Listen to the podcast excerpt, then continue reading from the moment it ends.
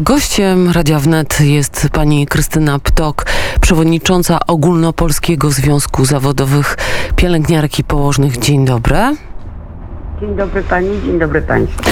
Zarząd Krajowy Ogólnopolskiego Związku Zawodowego Pielęgniarek i Położnych zadecydował o dalszych działaniach w walce o godne warunki pracy i płacy. Czy, najprostsze pytanie, czy czeka nas strajk generalny? Jest niewykluczony na pewno, tym bardziej po ostatnim głosowaniu e, poprawki Senatu w Sejmie.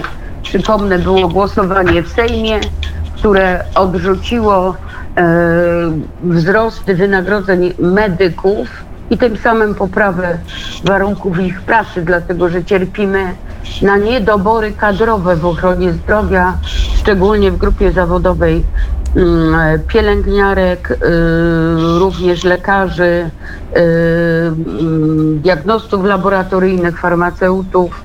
Y, Mówię o farmacji y, szpitalnej, aptecznej, y, dlatego że powiem dobrze wykształcona osoba nie chce pracować za stawki zbliżone dla osób, y, które tego wykształcenia nie posiadają. I Sejm nie przegłosował poprawki, wróciło to do Senatu, Senat przegłosował to wszystko, wróciło z powrotem do Sejmu.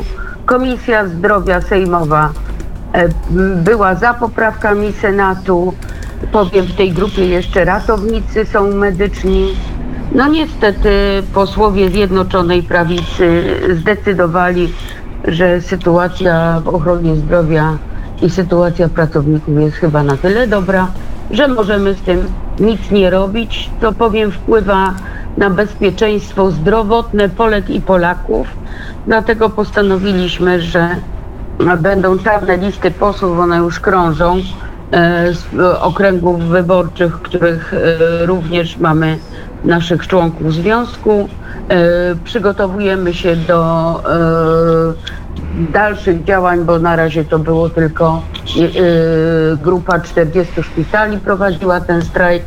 W tej chwili to już jest kilkaset kolejnych szpitali, które są przygotowane i one będą włączone w tą akcję. Natomiast kolejna akcja to akcja, w której mówimy jedno życie, jeden etat. No właśnie, jedno życie, jeden e- etat, ale czy to jest e, tak, że to jest e, mm, rzecz realna, ponieważ jak wiemy, jeden etat oznacza też bardzo niskie pobory. Czy pani zdaniem medycy są w stanie zrezygnować z tych podwójnych, a czasami potrójnych etatów na rzecz jednak po pierwsze pokazania i protestu, który państwo prowadzą od jakiegoś czasu, ale też e, zmniejszenia dochodów?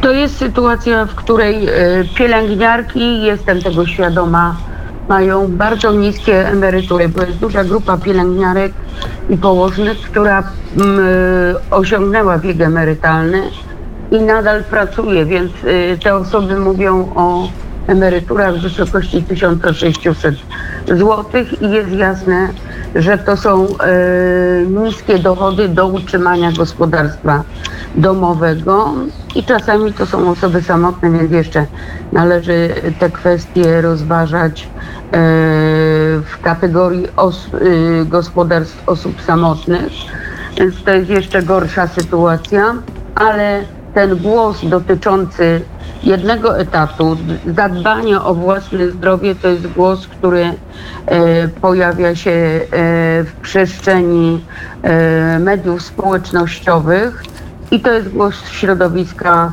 więc myślę, że środowisko jest na tyle zdeterminowane, e, że e, będzie uważało, że to da się i uważa, że to da się przeprowadzić taką akcję, zważywszy na to, że pracujemy w kilku miejscach nawet, e, więc kwestia ograniczenia się do jednego miejsca, no rozłoży, może rozłożyć system, jesteśmy tego świadomi, nawet w krótkim czasie, jeśli to zrobimy, to nie musi trwać długo. I a propos systemu, wśród, e, wśród informacji, które pojawiły się po e, zarządzie krajowym, pojawia się informacja o tym, że panie chcą złożyć doniesienie do e, NIK-u w sprawie zabezpieczenia zdrowia Polaków. A moje pytanie brzmi, dlaczego wcześniej tego nikt nie zrobił? Dlaczego to się dzieje w momencie, kiedy posłowie w Sejmie odrzucają e, płacę minimalną, między innymi płacę minimalną i panie wtedy e, w tej chwili zaczynają mówić o doniesieniu o NIK-u. Dlaczego wcześniej nikt nie składał tego doniesienia? E, Wcześniej żeśmy wnioskowali do Narodowego Funduszu Zdrowia o kontrolę. Ja mam pełną dokumentację o kontroli 45 szpitali. W tej chwili jest sytuacja, w której minister zdrowia Adam Niedzielski od jesieni ubiegłego roku zawiesił e, normy zatrudnienia pielęgniarek w szpitalach. Przecież to państwo słyszycie doniesienia o tym, że w ostatnim czasie zamknięto SOR, we wrocławskim szpitalu, że wyskoczyła pacjentka z okna. Państwo na portalach społecznościowych piszecie o tym, że nie możecie wchodzić do swoich rodzin, a my słyszymy, że źle sprawujemy opiekę, no bo trudno, żeby jedna osoba, jedna pielęgniarka e, bez e, nawet jakiejkolwiek pomocy w oddziale szpitalnym, mówię o opiekunach medycznych, zaopiekowała się grupą 30 pacjentów. Tak jak mówię, myśmy do, e, do, składali zawiadomienia i do e, Narodowego Funduszu Zdrowia, bo to on kontroluje szpitale pod kątem realizacji umów i zabezpieczenia świadczeń pacjentom, to Państwo wypisujecie na forach internetowych, że mm, jest fatalne jedzenie w szpitalach, ale my zgłaszałyśmy również informacje do Rzecznika Praw Obywatelskich, więc pewne mm, próby bo tak mogę powiedzieć, próby e, zainteresowania kontrolami z naszej strony, tych, którzy mają do tego mandat, były. Mogę powiedzieć 45 szpitali w Polsce, które nie zostały skontrolowane przez Narodowy Fundusz Zdrowia. E, Państwo również, ja uświadamiam tutaj Państwa, Państwo również e, macie prawo jako osoby, które korzystają z tych świadczeń, zgłaszać te wszystkie sytuacje do Rzecznika Praw Obywatelskich, a wszystkim nam wydaje się, że to no tak było, no to tak mo- mm, chyba tak może być. No ja dam mm, porównanie Państwu. Unia Europejska 9 e, do 10 nawet pielęgniarek na 1000 mieszkańców, a w Polsce mamy 5. No to w połowie, czy my w, Nawet w jesteśmy. 50% możemy sprawować tą opiekę. Państwo wchodzicie do oddziałów szpitalnych, a my co mamy powiedzieć Państwu? Słuchajcie, mm, szanowni pacjenci, jest nas połowa, to będziemy w połowie sprawować opiekę. Podejmowałyśmy próby wpisywania tego do raportów. E, powiem, z oburzeniem przyjmowali to pracodawcy. No tak. I słyszymy od pracodawców czy szefów podmiotów leczniczych, że oni odpowiadają za, e, że oni odpowiadają za e, mm, organizację i porządek e, w podmiocie leczniczym, o ile chodzi o zabezpieczenie pacjentów świadczenia.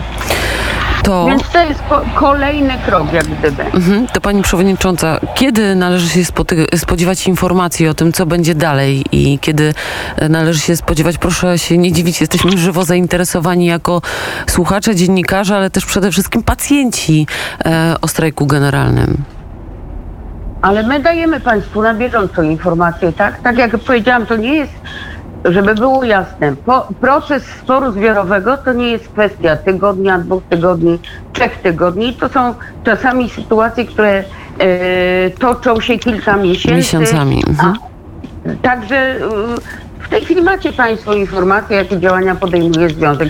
Jak będzie ogłoszony strajk, to będzie ogłoszony y, z wyprzedzeniem y, kilku dni, tygodnia, dlatego że taka jest procedura i tak stanowią przepisy prawa, więc na pewno nie będziecie Państwo zaskoczeni z dnia na dzień.